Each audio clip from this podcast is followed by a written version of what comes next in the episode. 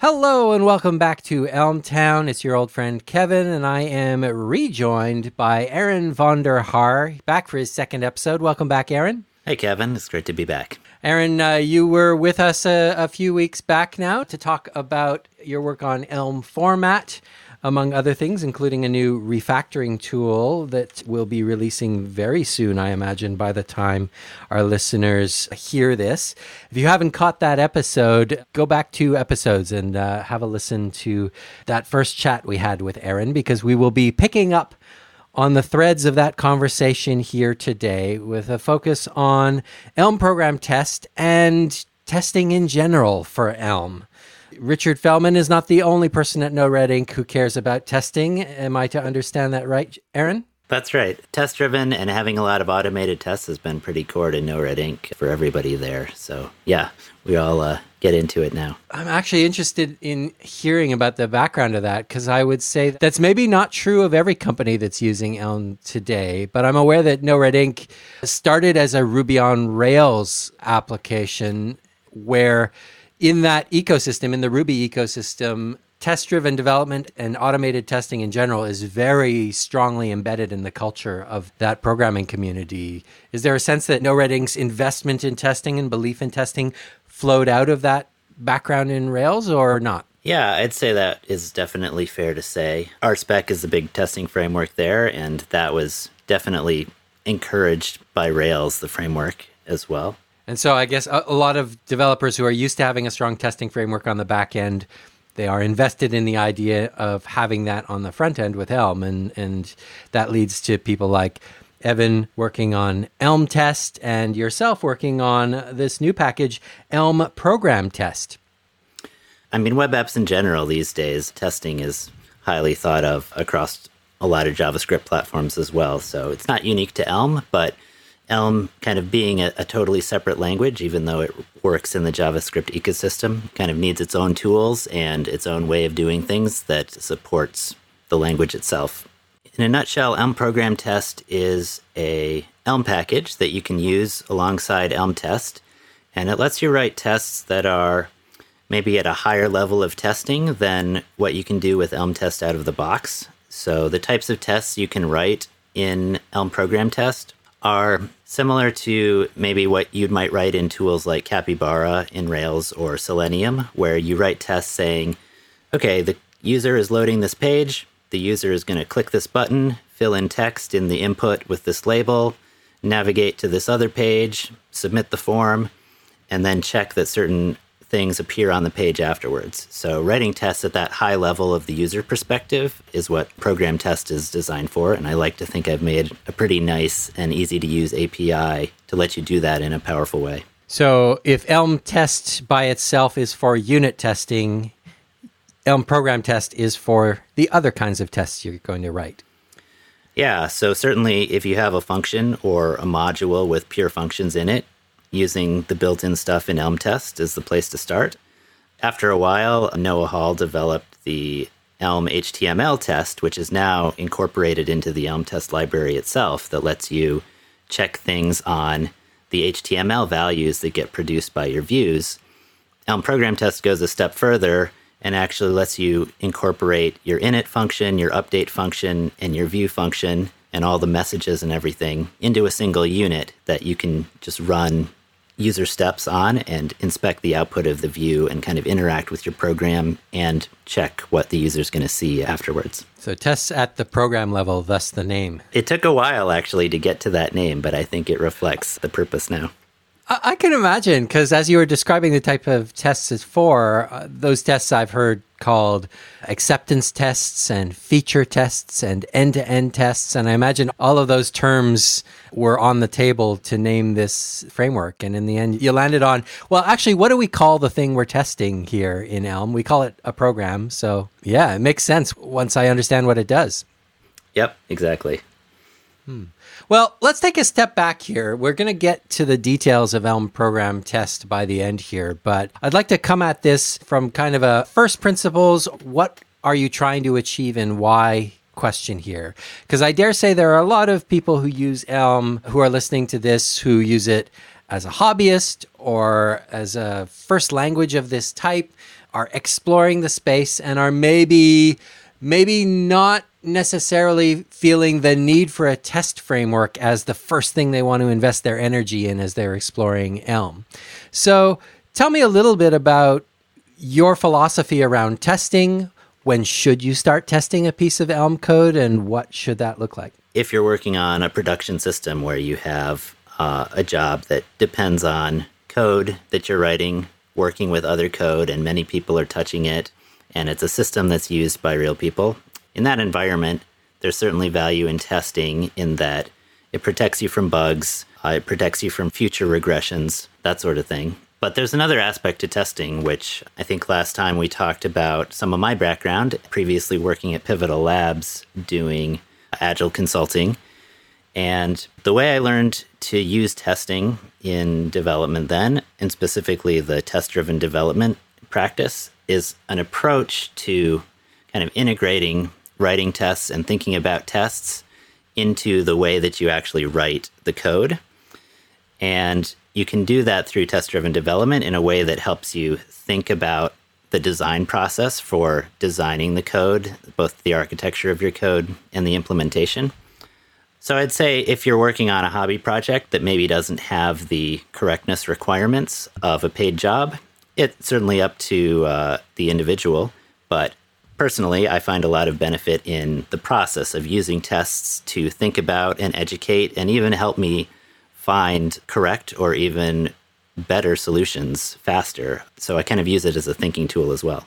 Right. So, for someone who hasn't practiced TDD or maybe is hearing the term for the first time, how would you describe that process and the experience of using it as a thinking tool, as you put it? When you get into kind of the details of test driven development, one of the big things is to think about the context of the caller, the person calling your code if you're writing an API, or the user that's using your site if you are building an application. So, the way it tends to play out for me is I'll have some feature that I want to implement rather than just looking at it as a specific list of things to implement and make work. I want to look at that feature and think, okay, who is going to be using this feature? In the case of No Red Ink, we have a lot of teachers and students. So we might have like a student leaderboard for a class. We think about who is a teacher who's going to be using this feature? What's going through their mind when they come to interact with it? And then from that, you kind of walk through a scenario of a real teacher in your mind actually using the feature and try to write tests from that kind of the process of TDD is you think about okay, if you tried to go through the scenario as a user, what's the first thing that the site currently doesn't do that you would run into mm. in, in trying to go through the workflow? And mm. that's your first test. You write a test saying, okay, as a teacher, want to see the leaderboards for my students. That's your first test. And you'd say, okay, what page is that going to be on? The body of the test would be load the page where it's supposed to be, stub out some data about the class and maybe the grades in the class, and then check that certain things appear on the leaderboard, which are the things that the teacher would be looking for, like maybe the name of the first student and the number of points that student has. Assuming that page doesn't exist yet, that test will immediately fail. Yep, exactly. And in the case of a strictly typed language like Elm, it may not even compile yet, so you can often think of compiler errors as a sort of test failure in a way. That does get at something which I've heard said and said myself a number of times over the years, which is having a strongly typed language like Elm means you have to write fewer tests. Is that something you believe? I would say that is sort of true. Yeah, I definitely know that argument of types versus tests. There was an interesting way I saw of thinking about this where in a functional language, functions are types of values in a sense. Like you can have a variable that contains a function. So when you're writing tests, you can think of that as reducing the number of possible functions that exist that could be implementing the type annotation that you've defined for that function. So, in that sense, there's some similarities between tests and types in that by changing the type annotation, you could restrict what kind of inputs the function can take or what kind of outputs it can produce. That reduces the number of possible implementations you could have for that function, which hopefully reduces the number of possible incorrect implementations you could have. And the same is true for tests. By adding a test, you are in a different way and using different tools, reducing the number of possible valid implementations for whatever the function is. All right. And so, if your goal is to first narrow the possibility space of what this code might do, if you're using a type to do that, maybe that's one less test that you have to write. But speaking for myself, those would be the probably the lowest value tests I would be writing uh, in another language, and the higher value tests are still worth writing. Yes, exactly. So, like an example is in JavaScript, let's say, you might want to write a test saying that when given these inputs, the particular function does not return null. It always returns some default value or something like that in case of an error. In Elm, that's an example of something where the type can handle that. You can enforce in the types that whatever, the function will never return null. But also, on the other side of the coin, in JavaScript, you aren't always writing a test that your function does not return null for every function. Certain functions, it makes sense because you know it's a risk depending on the inputs. But other functions, you know, okay, it's it's never going to come up or if it does come up it's obvious what's wrong in which case you don't necessarily need to write those tests but certainly in elm there is a lot of safety that you can get basically for free or just for thinking about the types whereas in javascript you don't have that protection so back to this TDD scenario, we've created a test where the teacher wants to go to a page and see the scoreboard and the compiler fails, or if you happen to luck out and the compiler passes, the test fails because the page doesn't exist. What next? I tend to think about different levels. So the test we just talked about is a fairly high level test. Maybe you heard the words high level when I talked about Elm program test. Yeah, I was going to say this sounds like the kind of test you would write with Elm program test. Right, exactly. And that's, in fact, kind of why I wrote Elm program test to fill that gap. But even if you aren't writing that test, you can think about that as a test case anyway and say, okay, I'm going to start my local development server. I'm going to log in. I'm going to try to go to that page. You see it fail. In a sense, you can think of that as a manual test case. In either case, the next step would be okay, why doesn't it fail? We've already diagnosed that it's because the page doesn't exist. Okay, we'll go create the page.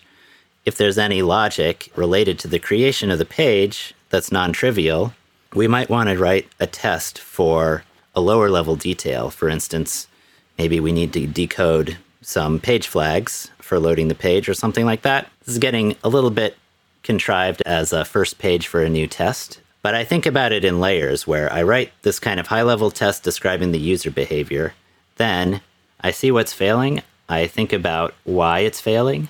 And then I figure out okay, what code needs to exist for that first step to be able to move on. And sometimes at that point, I go down and write a lower level or a more unit test on some specific module, maybe to implement some function that I'm going to need to wire up the, the test at the higher level. Often, when talking about TDD, we talk about the red green refactor cycle. Is that something that is still a real part of your workflow today? Or is that more like something you learn on your first day of TDD, but you kind of let go of the details of that process over time? It's definitely something I keep in mind, and I feel like I follow that pretty consistently. But also, it's not like I have a stoplight on my desk of like to remind me what mode am I in? Yeah. right. Yeah, I think it's something I tend to maybe reflect back on if I am in a position where I'm getting stuck and I can think, okay, let me run through kind of my checklist of what I need to do. Do I understand what behavior I'm trying to implement right now? Am I trying to take too big of a bite right now? Am I getting lost in the weeds? Is there some simpler version of the problem that I could focus on making work right now? An example that comes up for me a lot is okay, maybe I'll have a failing test, and I know that to make that test pass, it's going to require both maybe writing some information into the database and then reading it out later. I guess this would be in the case of a Ruby test where we're on the back end. But often you'll have a test failure where to make it work, you have to do something to both change what's getting stored internally and something that's being used reading that internal state to produce some outcome. And often, what I'll do in that case is I will make the test pass by just hard coding the output value somewhere in the code, which the way that helps is that it helps me find the exact location in the code where I'm going to need to have some logic to decide what to output. And then often that'll make it obvious to me what specific value I need stored in the internal state that I need to be able to use to make that determination. So it kind of breaks the mm. overall problem into the output and the input step, and you can tackle those separately. For those who may not have heard of red green refactor, the idea is you first write a failing test, and your tests are then red because they fail. You then write the necessary implementation to make that test pass, and the tests turn green. And then having that passing test suite, you are then allowed to refactor your code to try to make the structure of it a better expression or a more maintainable version of the set of features that your tests guarantee will exist. And as long as your tests say green, you know you haven't broken anything. And when you're happy with the shape of your code, it is time to write another failing test before you make your code do anything new. And so you go through that red green refactor cycle uh, all the way to success. Now, in your example of the scoreboard for the teacher, you mentioned hard coding a value, and the thing that came to mind was okay, as we are writing this scoreboard screen, we might start with the empty state. So there are no students have taken this test, so there are no scores yet. And so the first test I might write is I go to the scoreboard screen and it says no scores. And the easiest way to make that test that is currently failing pass is to hard code a view that outputs the HTML, there are no scores at all times, and your test turns green. And the idea of red green refactor is before you then go on to add more features to this page, you need to add another test that says, oh, and if there happens to be some data in the database, then I get a different result on the page. And you add that feature while ensuring that the old empty state continues to work. Yep, exactly. And you were asking about how strictly I follow that. An interesting optimization for the example you just laid out is something that actually I learned to do from uh, a product manager. But the idea is that, okay, the empty state seems like a natural starting case. But if you try to think about, okay, can I make my first test be a test that is the most common test that's going to happen in real life. So in this case, okay, most of the time teachers are going to have students.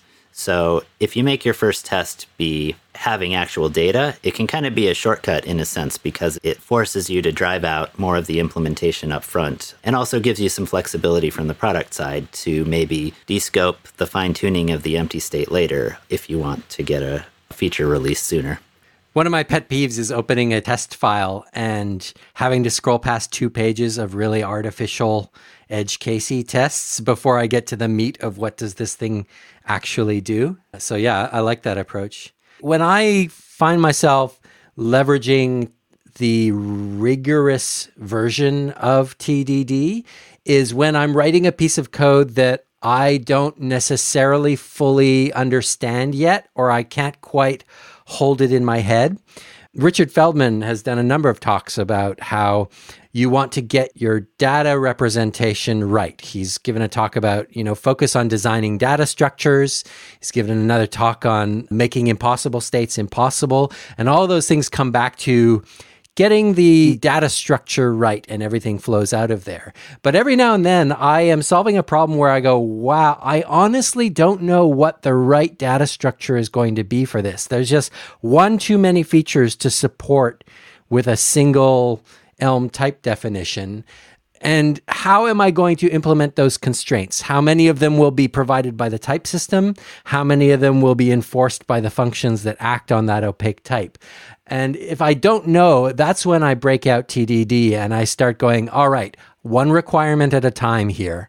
Start with what is the most important thing this has to do. Get a green test that guarantees it will always do that. And then start thinking through edge cases. Start adding constraints one at a time. And invariably, my implementation code starts to get ugly at that point and forcing myself to wait until my test suite is green before I start messing with alternative approaches is really valuable. It kind of forces me to slow down, to prove to myself that an idea I'm experimenting with actually satisfies all of the constraints that I can't hold in my head all at once yet. Yeah, that's a great example. And a situation that is easy to run into when you aren't quite sure what data structure or what algorithm you should be using internally. A lot of times it's easy to do what I was describing earlier and jump down to testing at the lower level too soon. And you might start writing unit tests that are very specific to the data structure that you chose. In which case, if you later decide you want to totally change that data structure, you now have a whole bunch of tests that were tied to that old data structure that you now have to throw out or rewrite in terms of the new one. So that's an example where if you have that uncertainty, it's good to be able to identify that and have your testing at a little bit higher of a level. Think about kind of the high level API that you're trying to implement and what behaviors and outcomes uh, are being observed on the system as a whole. So if you write your tests at that level, it gives you the flexibility to entirely change how it's all implemented, but still have those tests providing coverage without any risk the tests will be invalid. So, what I'm hearing is you want to work from the outside in before you start defining the criteria for a tiny module in the middle of your program. You want to start by justifying its existence at the outer levels. And so, everything starts by an Elm program test test that says this feature should do this thing for this user under these conditions. You work your way in to the point where you are writing a single module in support of that. Yeah. Be able to think about and identify the different levels that you could test at and make a choice that's uh, the correct one for whatever situation you're in about how many tests at which level you want to do. We actually have some variants at NoRedInk. We have, at the moment, two different teams that are focused on building user facing features and do most of the Elm work at the moment. I'm on one of those. And my team tends to, on the one hand, have less involved features. Like we do a lot of user interface work for the teachers and changing the overall, not very deep features, but features across the site let me give an example. So, like our team is responsible for like the dashboard that shows all the assignments or the grade book that shows a summary of all the grades, which can have a lot of Elm code, but it's not a particularly algorithm heavy code. Whereas the other feature team has been working on like our new self reviews feature, which is this entire interactive assignment with multiple steps and you kind of work through an essay section by section where there's a little quiz and you can highlight stuff. So there's kind of a state machine involved on the back end. We're using a rich text editor that we had to integrate with Elm and be able to merge updates if there's conflicting changes in multiple browser tabs, things like that. So that's kind of like a deeper feature. And that team ends up doing a lot more of the more focused unit tests compared to my team, where we have a lot more features that are, we only need to go as deep as kind of thinking about the user experience because the code to wire it up isn't that complex from an algorithmic sense. You were saying that informs the testing practice of your respective teams? Yeah, I like to always start by thinking about what's the highest level test, but there are trade offs on the spectrum too. Like if you test too high, one thing is your test can be slow if, for instance, you're using Capybara or Selenium or something like that. Luckily, on the Elm side, even Elm program test is very fast, even for high level tests. But the other downside of high level tests is it can be harder to debug what is exactly wrong when a test fails. You might get a failure like, oh, the, the button with the submit text doesn't exist on the page, but it doesn't tell you why it doesn't exist. Whereas having some lower level unit tests gives you some brittleness in that a lower level interface is now protected by tests. And if you need to change the API of that module, your tests will break or have to be rewritten. But it gives you the benefit that if one of those lower level tests fails, it's going to be a much clearer idea of like where exactly the problem is in your code. So there's kind of a balance you need to you need to make between how many of each kind of test are appropriate for whatever your situation is and the experience level of the people on your team and so forth.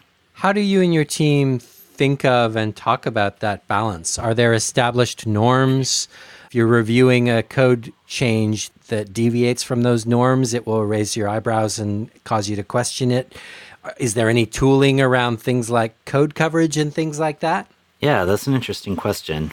I believe there's a one or two Elm code coverage tools, but I haven't personally played with them, and we don't use them consistently at No Red Ink. The thinking behind the question is for me, this is one area where front end tests and back end tests differ significantly. Maybe it comes back again to the difference between a dynamic language like Ruby or a statically typed language like Elm.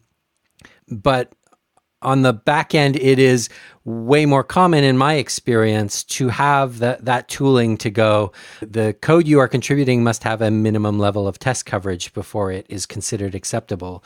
Whereas on the front end, Uh, at least at Culture Amp, we kind of trust our engineers to think about and make good decisions about that. And we trust them to hold each other accountable to that in code reviews. But it is a much more informal process that is difficult to set clear expectations around in a growing team. yes. Yeah. No, Red Ink is definitely on the informal side there. Personally, my recommendation is just that aligning a team on that is pretty much like any other team process, it's going to require good communication, as much communication as possible, typically more than you think is going to be necessary. And ideally, pair programming is a great way to really get people to talk about differences of opinion that they didn't realize they had until they started working together. Let's start to talk about Elm program test a bit. I said at the beginning that this was new to me, but obviously this this framework has been around a little while to to get to a third major version, unless you know that is just semantic versioning at play, and you, you had to put a couple of breaking changes in there early in its life. But was there a time when No Red Ink was shipping Elm code without the ability to write program level tests in Elm? Even today, we still have a fair amount of our front end code does not have tests at that level. HTML test itself was kind of an early attempt at answering the question of what kind of tests are appropriate and necessary to write for front end code in Elm. That turned out, in my opinion, to not be particularly useful for applications because you ended up unit testing your view function, which by itself, the view function is very declarative. You tend to not have a lot of complicated logic in your view function. So, where Elm programs get interesting is the interaction between the messages that can get produced by the view or through other means, and how the update function processes those. And in particular, when you start having a sequence of interactions, how the state of the program evolves over time as a sequence of messages gets played back so being able to kind of test the view function and the update function together as a unit and have a single test. So in our case, the origins of Elm program test came when we were redesigning the assignment form at No Red Ink, where teachers can create assignments. And we have seven different kinds of assignments, all with different kinds of content. So the page itself was pretty complicated. And having only unit tests kind of available in Elm test at the time you tend to get very a very confusing set of tests when you have a test that reads like, okay, given that the teacher has already selected these 10 options in this way, then we're rendering a view that has a button that when clicked produces this message. And then you have a separate test saying that, okay, given that you have this initial state, when this message is processed, here's the next state and it's just very hard to read and hard to understand and just grows very very fast to write tests that way when you have a complex page. You end up with a bunch of isolated tests about a single transition from one state to the next. And the big picture of what is the system supposed to do gets lost. And bugs can fall into those cracks. Yep exactly. There was kind of a choice of like okay do we just reduce and slow down on the amount of tests we're writing and kind of step away from having as much coverage of this page? Or do we continue to write tests that way? And to me, there was the other solution of how can we write a testing API that makes tests that we want to write and that are easy to write and read easier to produce. And actually, my background at Pivotal Labs, I've worked on a bunch of test framework APIs in the past. Uh, there's the Robolectric framework for Android, and we did an experimental one while I was there for iOS apps that was kind of a similar type of high level API where you could specify interactions with the user interface and see what kind of effects it produced. So having that background, it was natural to me of like, oh, we just need to start writing a new API for this. So let's talk about that API. How do Elm program test test suites look different from the test suites that people might already be writing with Elm test?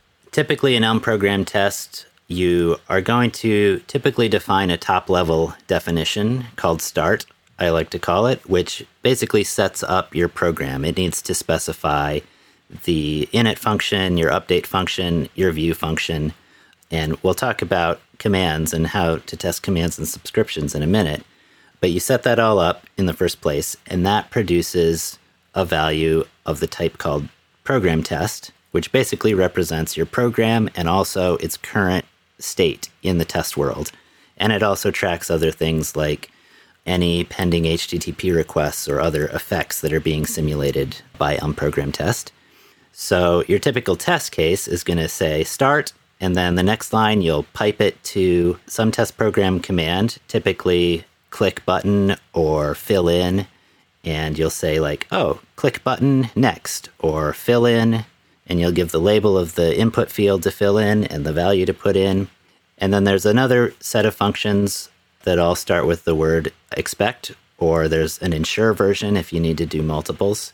So you can say ensure page has, and then give some HTML test selectors like ensure that the page has a certain piece of text on it, or ensure that there's a heading with certain text in it, or ensure that there's a button with this class on it, and so forth.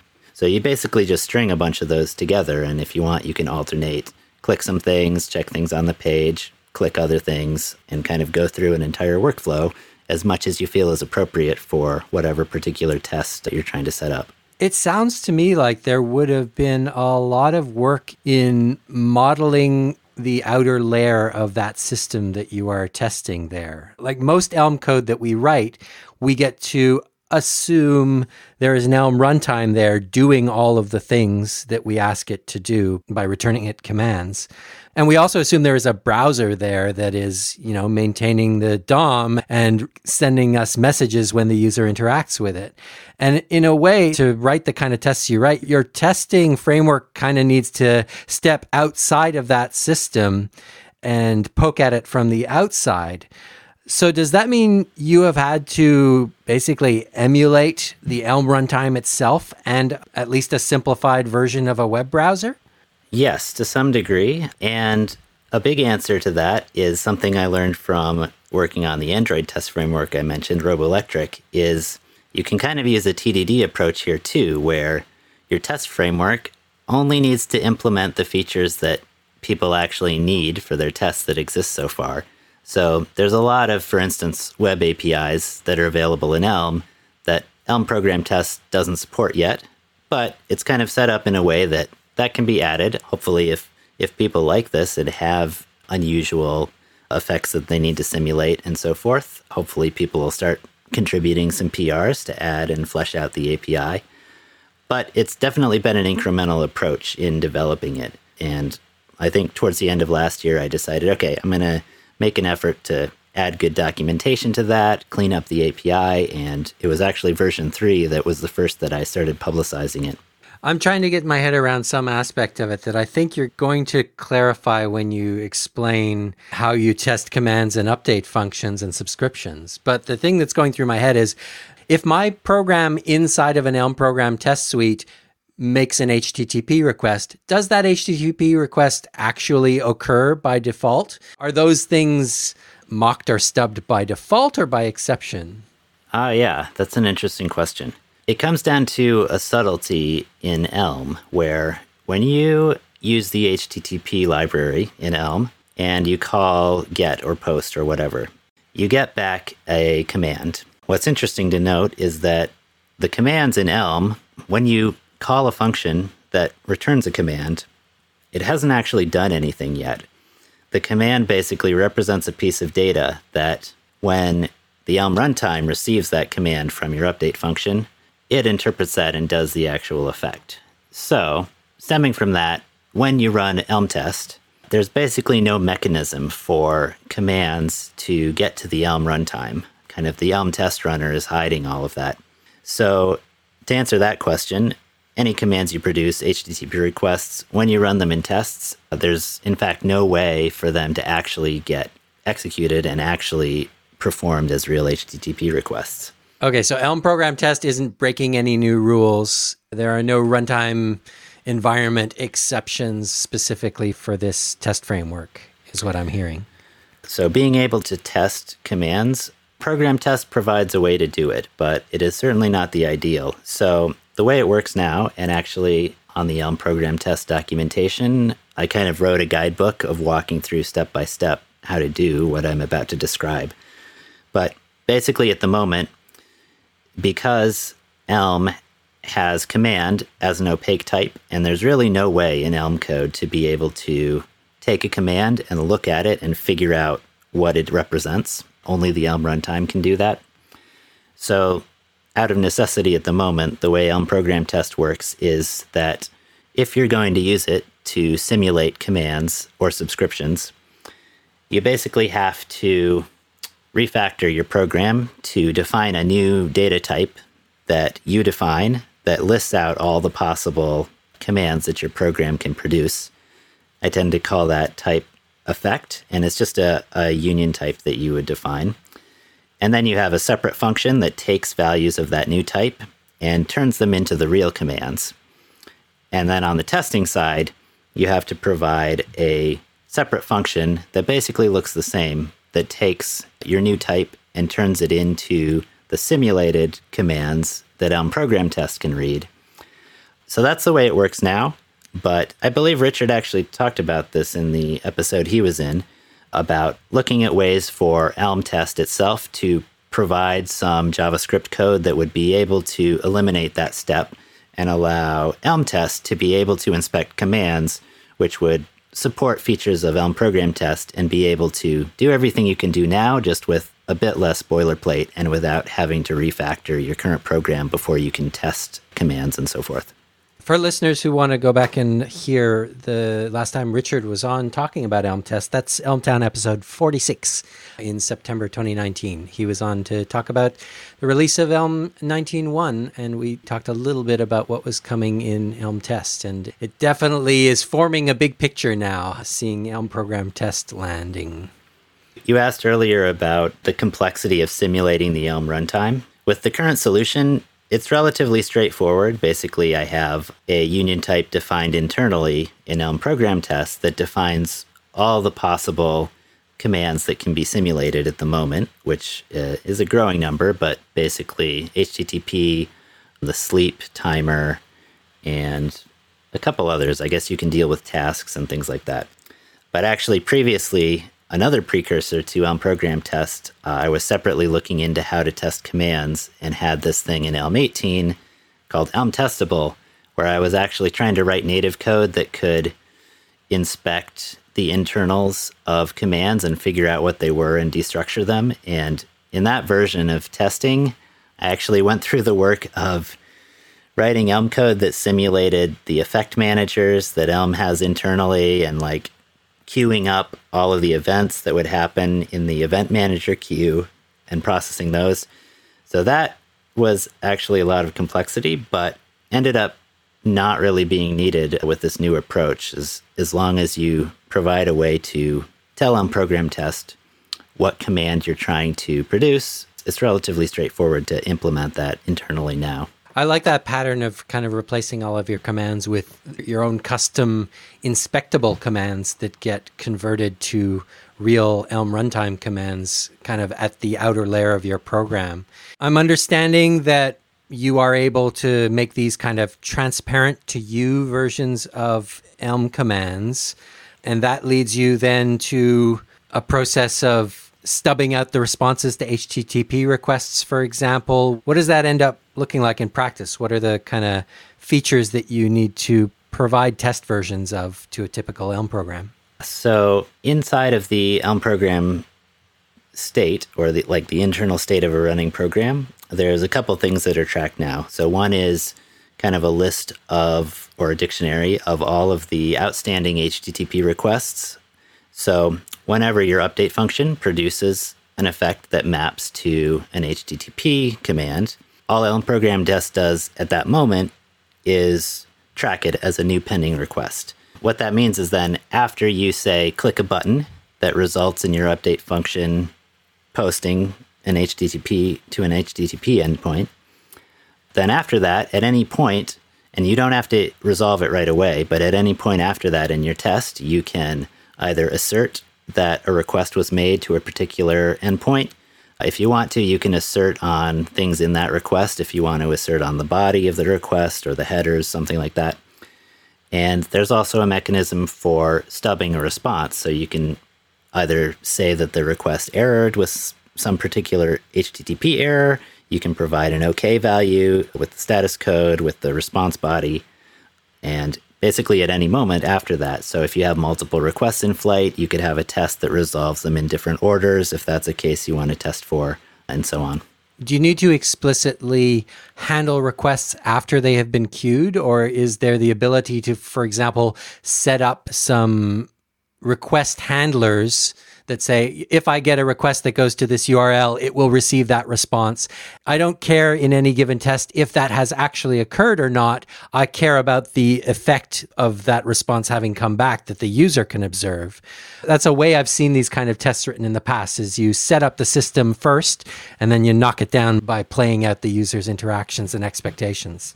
Yeah, that's a good question. That was actually the alternate API uh, that was considered when I was first looking at what kind of API to design to expose this. In looking into it, I actually determined that that type of API, where you define your handlers up front, can actually be built on top of the API that currently exists, where you let things get queued up and then you can resolve them later. So the API you're describing doesn't exist right now. It could. There's some interest in it. I think I have probably a GitHub issue tracking that. So that's something I'd like to build in the future, but it does not currently exist, but totally could and could be built in a particular test helper for an individual project if you needed yeah, it. Yeah, if I really wanted that, I could model a set of request handlers and then at a point in my test suite say resolve all requests or something like that. The, the tricky part in making an API for it tends to be that it needs to be flexible enough to allow, for instance, dynamic responses depending on content in the request. But not everyone needs that level of complexity. So, how do you make an API that's simple for regular usage, but also is flexible enough? So, that's kind of the API design issue there in making a general solution but yeah, certainly I'd encourage anyone that wants that. It could be done uh, as you just described using helper functions within your project. I'm sort of mentally going down my internal list of effects that I know that the Elm runtime can handle. And is an HTTP request an example of a particularly complex one? Are there harder ones that you've had to support? I'm thinking, okay, there's random numbers, there's ports, there's uh, there's viewport queries now in Elm 19? Are you having to work through those one at a time, or is the same pattern applicable to supporting all of those? Well, at a high level, the same pattern is going to work in that there's some internal state tracked with the running of the program, and then there's some new simulated commands that manipulate that internal state. And then there's a couple new public functions on Elm program test that let you write assertions that inspect that internal state or produce new messages based on the internal state. HTTP is the most complicated one that's been implemented so far. The only other big one I have at the moment is process.sleep or delay, I forget which it's called in Elm. And I've started implementing a couple of the browser navigation ones, like back and forward and having a backstack and integrating that with the program.application, like on route change type stuff. So all that works. So that and the HTTP have been the most complicated so far.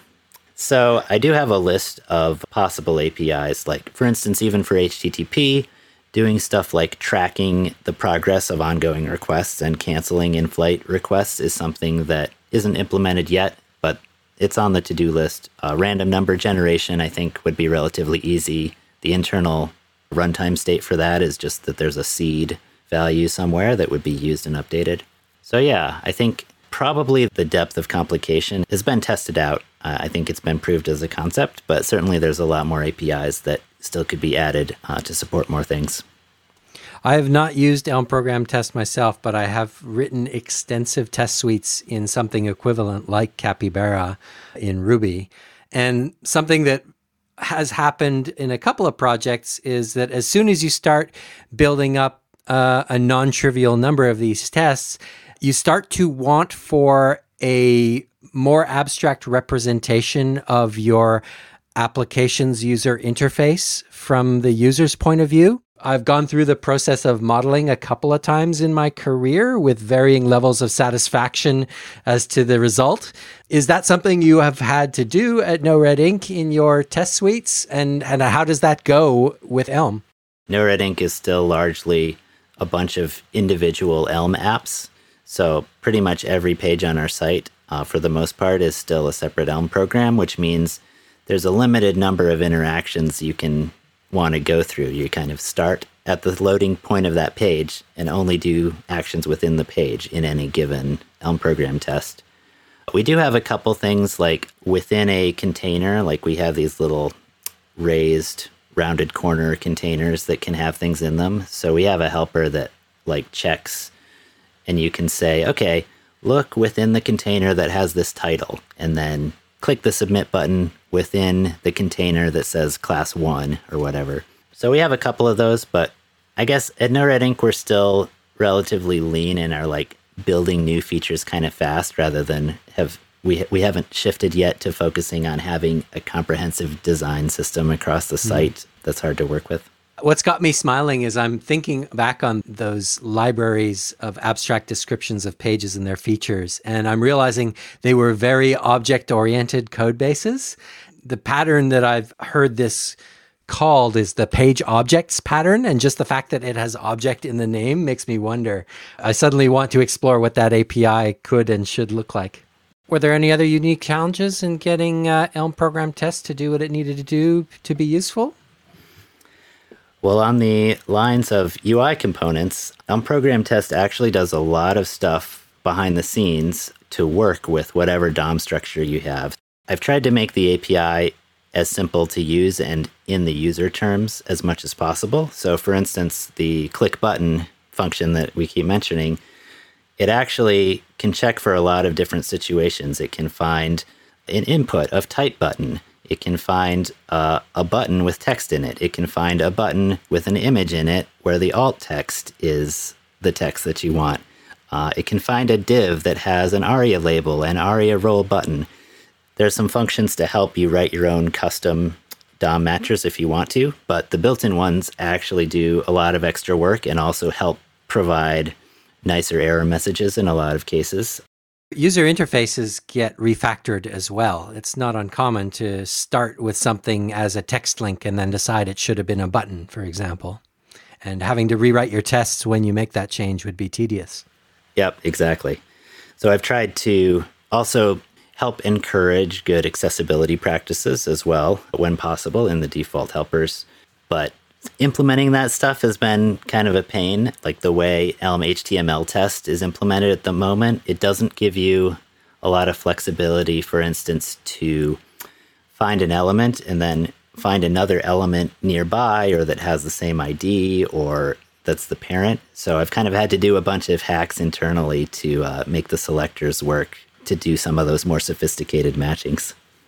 I imagine things like keyboard interactions are really hard to model and reproduce as well, especially since they can vary from browser to browser as well. What what what user input does in a particular widget.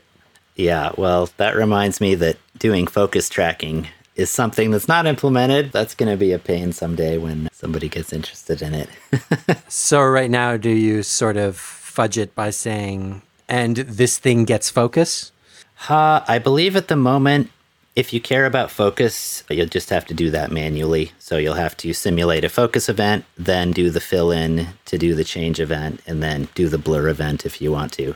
What would you say to someone who is already testing their Elm at this level using another language like a capybara or something like that? And they're just going, all right, spin up my actual Elm app in an actual headless browser and interact with it. What is the value of moving these kinds of tests into Elm itself?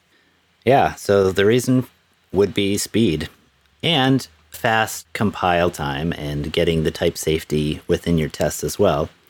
But speed's the main reason. I guess the reason to still use Capybara would be for certain cases where you're using ports to interoperate with JavaScript and you want to actually test the interaction between Elm and JavaScript or with a real server backing your code instead of just a simulated server. But yeah, I would say at NoRedInk, our CI builds now are around 24 minutes, but most of that is taken up by Capybara tests. So if we could convert all those to Elm tests, or most of them, that would cut a huge percent off of our test time.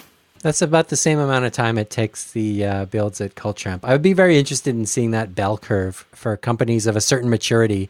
What is the tolerated slowness of CI past which engineers revolt and, and make the necessary changes, but below which they kind of live with it. Yeah, which I, I think in my mind, that's why it's good to get started with program test kind of right off the bat so that it, you get used to learning okay, when do you actually need a higher level test that's slower and flakier? But I think given that Elm is a very stable language and that the Elm architecture is very well designed and easy to understand, most things you're doing in Elm, you don't need capybara tests because you can trust that Elm is going to compile to working code. So if you have tests and you feel confident that if your tests pass, your page is going to work, uh, then that's the ideal state. Last time you were on, we talked briefly about the version number of Elm format and how there were a couple of kind of must have features that were still on the roadmap before you would call it a 1.0. Elm program test is at version 3.2. Do those version numbers line up with each other? Is that number an expression of the maturity of Elm program test? And I guess, would you advise people to go out there and, and pick it up today? Yeah, I would say that the 3.0 release was a lot of effort went into that to improve the documentation, to publish some guidebooks about how to pick it up, how to test commands, how to test ports if you need to. And I got a couple of my coworkers to help on reviewing that. As a fan of good documentation, seeing a section called guidebooks with multiple links to fully worked examples, that makes me smile when I'm encountering a new package. So uh, 3.0 definitely stable, but there's definitely some missing APIs, certain commands you might be using that aren't testable, but that shouldn't get in your way of testing the things that are currently supported at the moment. This is a tool that is part of the everyday at NoRedInk. It's not unusual to be adding some program tests to the feature you're shipping.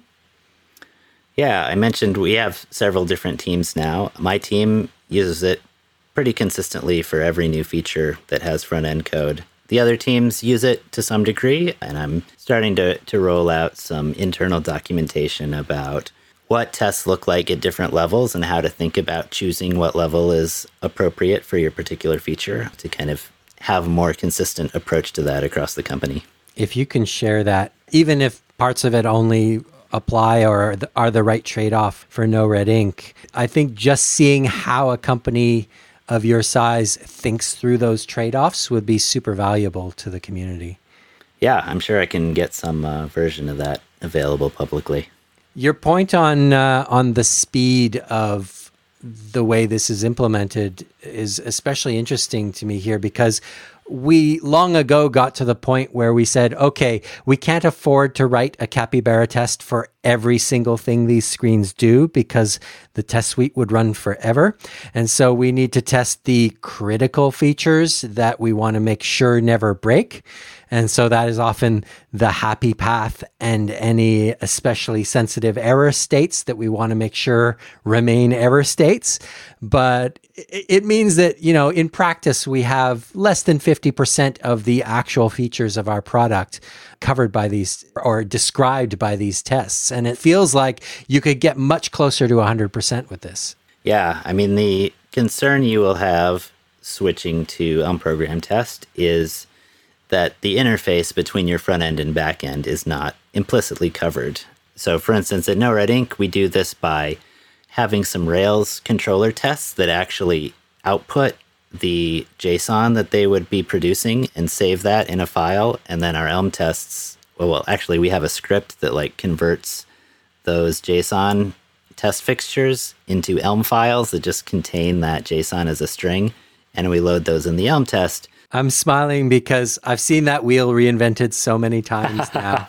There's the behemoth that is Pact, which is this collection of frameworks for for different languages that say, okay, the we are the framework for testing that that contract in two directions between your front end and back end.